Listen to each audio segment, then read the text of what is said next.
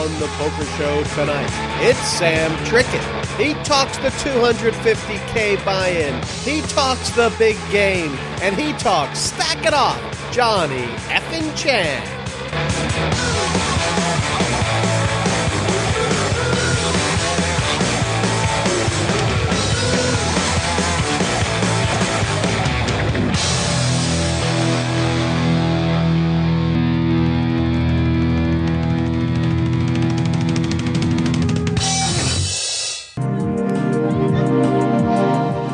Welcome to the Poker Show. Here's some highlights from tonight's show. It's been a while since I went to a final or been in a tournament with a short stack. It's like I've always seemed to have big stacks recently. I didn't sleep the whole night before because I was playing with the Macau guys upstairs in the cash games. No. It was like a Darwin Moonstar. You just sat there, just played your hand and won, yeah. Next to me was like going, I used to be like you when I was 24, 25. He's like, I used to just win all my all-ins and stuff, and I was just looking at him, I was like, are you really giving bad beat stories? He just felt a little bit hard done by that day, but since then I've run like gods. Chuckled to myself and thought, thank God, Johnny Chan, heads up. It's like rounders, isn't it? And it was just like, I did laugh to myself, yeah. And then I stacked him. Yeah, I lived in Cape Town teaching out there. I was teaching in an office, like, people how to play, like, mid-stakes and micro-stakes. Yeah, I think Jungle Man's obviously a world-class player. Yeah, he played in the ring game. He played decent, and so I think you've got to start putting him up there with the best players as well. James wants me to go to Macau, like, desperately. He needs me to go there, so I'm going to go there because the game's running. But I'm not in too much of a rush to go back just yet because I heard the lineup's, like, pretty tough anyway at the minute. Do you know what I mean? It's not like the usual game, and it's pretty tough, and it's, like, said out of, like, all the old-school pros, I think he's, like, the best that I've ever played with. I've got a really good record in World Series. I've only played, like, 20 events, and I've got, like, 7, 8 cashes, so... And you just kind of, like, I don't know, call and turn it into a buff, like I do every time. One thing in poker, the rise to the top can be very quick indeed, but I don't recall someone zooming to the top of the poker world and dominating faster than Sam Trickett, British player. Now, if you don't know Sam Trickett, you haven't been paying attention. He has been everywhere and done everything in poker, both tournaments and cash games, gone from pretty much unregarded in the last year and a half to a guy who is... playing with the Dwans, the Ivys, the Antoniuses in Macau, destroying them, plus absolutely tearing apart the tournament world. I'll just tell you, from my experience, a couple of years ago, Sam came and played in the World Open, I remember, and he went out making some very, very aggressive 3-bet move, and everyone was kind of like, oh, well, this is a guy who's kind of raw. Then he goes off to the World Series of Poker, gets 6 cashes in the World Series after only playing like 8 events, but best result, it was the most British cashes at the World Series in 2010, and also he won the most money out of any British player. However, because he didn't get that bracelet, best finish, I think a second, people were just kind of like, oh, yeah, well. Then he goes off to Villamoura, massive chip leader final table, and gets done and dusted at the final table, losing like, I think, 7 coin flips or something like that. But comes to the World Open and played brilliantly. But at the heads up, at the final table, this is after making the 5-bet on Andrew Robl with I think it was the 3-5 suited, and then, just making some brilliant plays. He makes a play. It was a river bet against Yevgeny Tymoshenko, who's a brilliant player. And the situation was just was one of those situations where on the river, Yevgeny's bet, and 80% of people would have called, and 20% of people would have folded. And that was pretty much, those are the only 2 plays you could make in the hand. Except Trickett found a check-raise bluff all in there. That was literally... as far as I'm concerned, one of the greatest plays, just because of the level of thought and everything that I'd seen on televised poker in a long time. Then he goes off to Macau, absolutely destroys the cash games there. Rumors had it he was playing head up with Johnny Chan, beating him, goes down to the Aussie Millions, wins the $100,000 buy-in tournament there, which is the super high roller, destroyed everyone. Then comes second in the $250,000 buy-in, which they just got at the last second. What a whirlwind it's been for Trickett. And this is a guy very much feet on the ground, level-headed. And all you can say is, you know, when you talk to him and when you watch him play, this is no joke. This is not a one-shot thing. Trickett, and Trickett really, funny enough, I mean, even though he has played a lot on the internet and this sort of thing, he is a kind of a little more old-school player who really has come out the game, you know, grinding his way up fast. But in a lot of the live action tournaments and the live cash games. Anyway, very excited to be able to talk to him. And, well, you know, we're gonna talk more about it, but we'll be back with the guy who right now is the hottest player in poker, Sam Trickett. Hi, I'm Roland de Wolf, Triple Crown winner, and this is The Poker Show with Mickey Dane. I mean, Jesse May. Hey Jesse, it's Kim Lansing here. If you don't have a Party Poker account, sign up today using the bonus code POKERSHOW and we'll match your first deposit up to $500. That's $400 more than normal, but you have to use the bonus code POKERSHOW. Already got a Party Poker account? We've got something for you too, an exclusive reload bonus. Redeposit using the bonus code POKERSHOW50 and we'll match your deposit up to $50. Caught up with Sam in Paris a few weeks ago, just before the final table for the WPT event. The first prize there was like 200,000 euros or something, which sounds like a lot of money until you've been walking in the circles that Trickett has lately. And yet he was still able to bring his focus to that final table, play brilliantly, didn't really do any good, but was doing just what the table allowed, that sort of thing. And his focus was very intense. And, you know, guys like Dwan and Antonius, you have to say when they get into these big cash games and they're having success, their tournament game really has suffered, but not Trickett, who really, for a guy who was on a whirlwind, seems to have his feet completely on the ground. Anyway, here is part one of my interview with Sam Trickett. So I'm here with the hottest man on the planet as far as poker is concerned, Sam Trickett. Sam, you're sitting here waiting for your final table to start. Yeah. I thought it started at 3, so I got here nice and early for a change, and it starts at 4, so I'm already disappointed. I wonder if you got like mixed feelings about this final, because I know that you were at the EPT, the final in Villamoura, massive chip leader, and that was probably one of the worst days you've ever had in poker. That was terrible. Yeah, I felt a little bit hard done by that day, but since then I've run like God, so hopefully... you can't complain, but yeah. You know, today here you are, short stack at the final table, and I mean, how do you feel about it? Yeah, it's been a while since I went to a final or been in a tournament with a short stack. It's like I've always seemed to have big stacks recently, and I had a big stack in this with like 10 left. I was second in chips and comfortable, but I just lost like 4 or 5 flips around the bubble, which was a shame because I was building chips really well in other small pots, but then I'm losing a lot of all-ins. But I'm quite comfortable to play, like I've got 14, 15 big blinds, I'm quite comfortable to play that. I know what I'm going to do already. I know I'm just going to play tight and wait for some decent spots and hopefully get a double up. And then I can't 3-bet fold at the minute, which is kind of annoying because that was working. I've had a 3-bet, I've got to go all in, which is obviously a lot more risky, so I'll probably just be knitting it up for a little bit. Now, I mean, from seeing you play, like the last couple of times I've seen you, and I haven't seen you for a couple of months, which has been massive for you, but it just looks like the game is easier for you right now. Like, I don't know, do decisions come easy, or is it? Are you just making the tough decisions well, do you think? Definitely decisions are likely getting easier for me as I over the last 6 months have anyway, because obviously I went to Cape Town and played like so many hands over there, maybe 500,000 hands that year. And it just helped me just get used to boards and flops and like which boards I'd to see better. Did you say Cape Town? Yeah, I lived in Cape Town teaching out there. I was teaching in an office like people how to play like mid-stakes and micro-stakes cash games. This was with Poker Farm? Yeah. I was teaching them how to break even and make money online, and that's what I was doing. So like they'd put their hand up when they had a tough decision or go back through the hold'em tracker with me, and sometimes it was like a really tough spot for me. Like they have queens and it's just like a 6, 7, 8 and they get check raise flop, and what do they do? And you just kind of like, I don't know, call and turn it into a bluff like I do every time.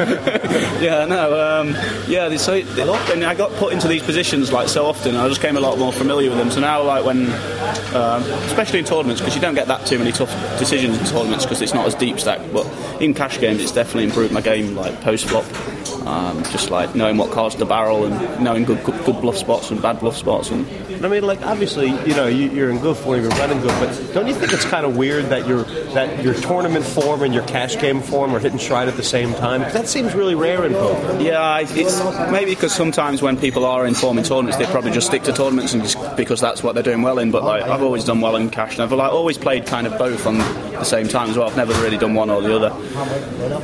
Cash has always been, I've always done well on cash from the word go. With tournaments has been a bit more high variance. I've had bad runs and good runs, but at the minute I couldn't really wish for any more, anything more than what I've had over the last 6 months. All going well, and a bit disappointed not to have won the 250k because I think I felt it, you know what I mean? I heard a story from that. I won't talk about that, but I just heard a story from that something happened heads up where you miscounted your stack or something It's kind of my own fault in a bit of a way because I didn't sleep the whole night before because I was playing with the Macau guys upstairs in the cash games. I played flat out, all night. And then you've been up all night. Yeah. And then they were like, well, let's start up $250,000. Yeah. And you're like, well, I've been up all night.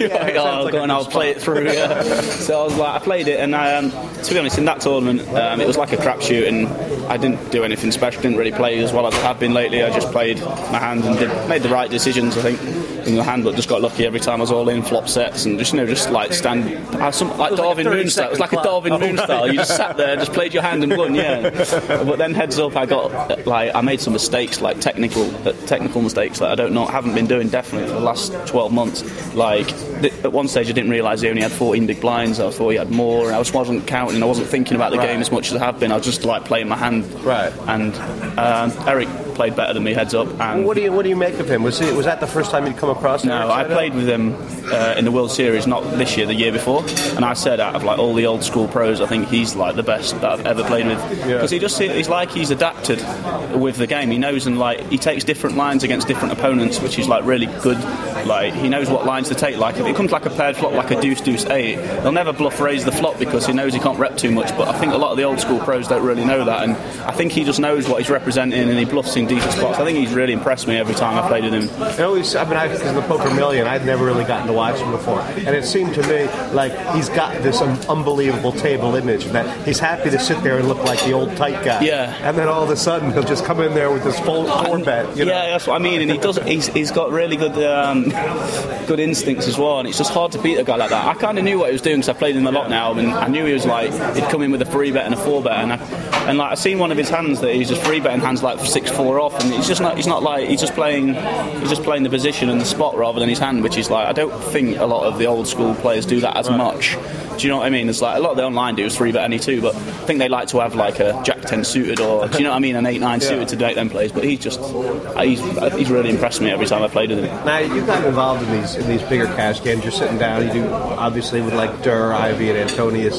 Do you, in the World Open, it seemed like you were very comfortable, in fact, more comfortable playing turns and rivers and that sort of thing. Is that what the game up there is really all about? Yeah, I'm so much more comfortable post-flop than I am pre-flop. Pre-flop can become a little bit of a guessing game sometimes. You know what I mean? That's a good spot for him to have it. He's free went the button out. He could have it. And it's just a lot of it's kind of a guessing game for me. And post flop, I just really feel comfortable with whatever decision I make is going to be the right one. It's not too often I've been caught bluffing in big pots in the last few months, so it's going really well. And I'm making good decisions on rivers. I can kind of get a feeling for what my opponent has if he's strong or weak by the river, especially if he's an unexperienced opponent. But against players like Patrick and stuff, it's still tough playing turns and rivers against those guys. I'm the best now, and I smash it now. I've proved it already. I've crushed European side. I've crushed American side. If you don't wind me up anymore, I'm sending everyone broke, and that's the problem. What's up, guys?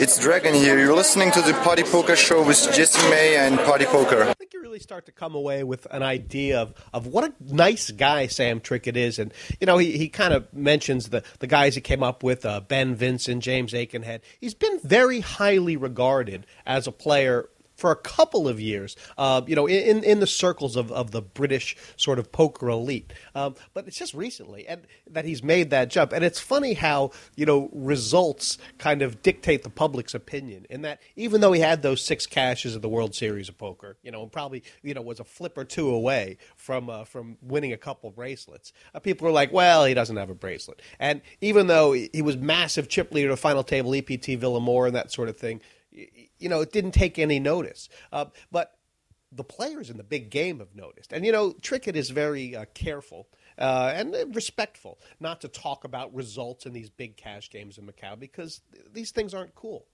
These are private matters. But, listen, he's winning. The rumors have it, and you know, you can follow him on Facebook. He says little things. And the fact is, you know that these guys are starting to take notice of him and respect him. He was a first alternate and got a seat in the NBC Heads Up Championship. And you know that's because of guys like Dwan and Ivy and Antonius mentioning, look, this guy is a big player. He's here now. You better start to take notice of him. And people are. So, and wait to hear what this great thing he says about Johnny Chan. Here's part two of my interview with Sam Trickett. I know you're a really cool, like, level-headed guy, but hasn't there been any kind of moments in the last couple of months or something when you were like, oh, my God, here I am, deep-stacked in a pot with Ivy? I mean, that's how you pinch yourself. Yeah, because obviously it's happened really quick for me. I always believed in my ability and thought that I would be like, I could compete with the best players in the world at some stage. And I wasn't ready a couple of years ago. Over the last year, I've improved my game a lot, and now I feel like I can sit at the table with pretty much anyone and just do okay. But I remember sitting in Macau when I first went there. I was playing the side games. I was playing a three-handed game with Johnny Chan and Jeff Lissandra, and then Jeff Lissandra quit, and I was just playing Johnny Chan heads up. And I did actually think this. I did a little chuckle to myself and thought, "Thank God, Johnny Chan heads up." It's like rounders, isn't it? And it was just like I did laugh to myself, yeah.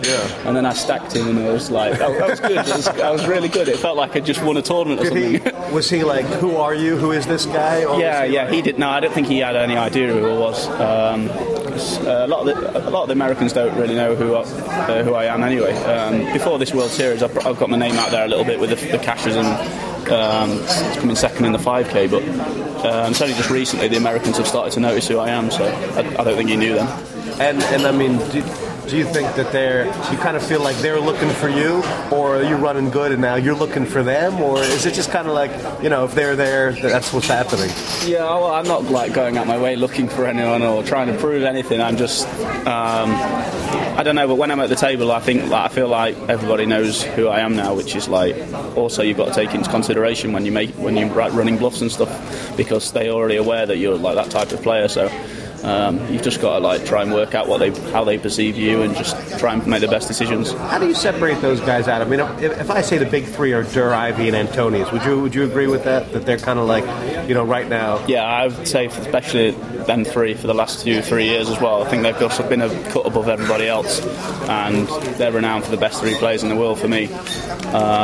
And yeah, I think Jungle Man's obviously a world-class player. Yeah, he played in the ring game. He played decent, and so I think you've got to start putting him up there with the best players as well, because he's proven it every day online, isn't he? So. What kind of guy is he? Is he very level-headed, cool, and big? I didn't speak to him too much. I went out for dinner with him. Because he's young. I mean, he's young. He's okay. He seems like he's quite a chilled guy. I didn't speak to him too much, so it's hard for me to give too much like of an opinion on him. But he seemed quite cool. And Ivy. I mean, to me, Ivy's always seemed like a guy who just it's impossible for him to tilt. Like he's got that super zone. Is he like that, or does he seem? Is he more like a regular kind of laugh? It was kind of funny, yeah, because I've never like played with him too much, but I played with him in the Aussie Millions, the 250k, and he had a short stack, and I'm like, he was just moaning about being short stacked, because I know he hates being short stacked. He really wanted to have a stack, and he was like going to me. I was sat next to him. He was like going, yeah, I used to be like you when I was 24, 25. He's like, I used to just win all my all-ins and stuff, and I was just looked at him. I was like, are you really giving bad beat stories? And he just started laughing, and it's just like he's I don't know, whatever he says at the table is going to be funny, because he's just got this aura about him, hasn't he? He's just, I think him on himself is like a different league to the rest of them. He's just like got the all-round toughness that a poker player should have, and obviously he's got the biggest bankroll, which is always nice. I think for me he's head and shoulders above the rest of the field. Now, does it feel especially for you as far as, you know, being the British guy, you know, among all the Americans? Obviously, Patrick's not American, but he almost seems like it now. He's kind of like one of them. Do you kind of feel, you know, I know, like, you know, you got a group of guys, James Borden, stuff like that, who are really flying the flag. Thank you. And that sort of thing. So do you kind of think about that, or are you hanging out with a lot of the guys in Australia, the British guys and stuff like that? No, I don't. Yeah, I still hang with all my friends like James Aikenhead, and he's my good friend Ben Vinson, and they're like my friends. I'll always be my good friends. Like when I first got into poker, that's who we was all in the same position. And we've all done well, so we've like grown up together and like helped each other along the way. So they'll always be my friends deep down. But like James Bord's one of my best friends now. He's done a lot for me, and he just taught me a lot off the table as well. But I don't see myself in a different league or a different category yet. It's like I still feel like I've got a lot to prove in poker. I haven't been around too long. Well, anyone can go on a heater for like 6 months if you like. I mean, when you look at this year coming up, because I know you're talking about playing more tournaments, and obviously the cash games are there. Well, what's the goal? I mean, what? Yeah, I've been asked this. Obviously, I really want to win a bracelet. Just it's like the icing on the cake. I just feel like it's the biggest title you can get. Was it six cashes? Yeah, I got so deep, and I got like there was one hand that was like the worst beat of all of them for me, because even the 5K where I came second, the final table was so tough. It was just full of old sharks, and it was just like when I was sat on the final table, I was thinking it's still going to be bloody hard to win this.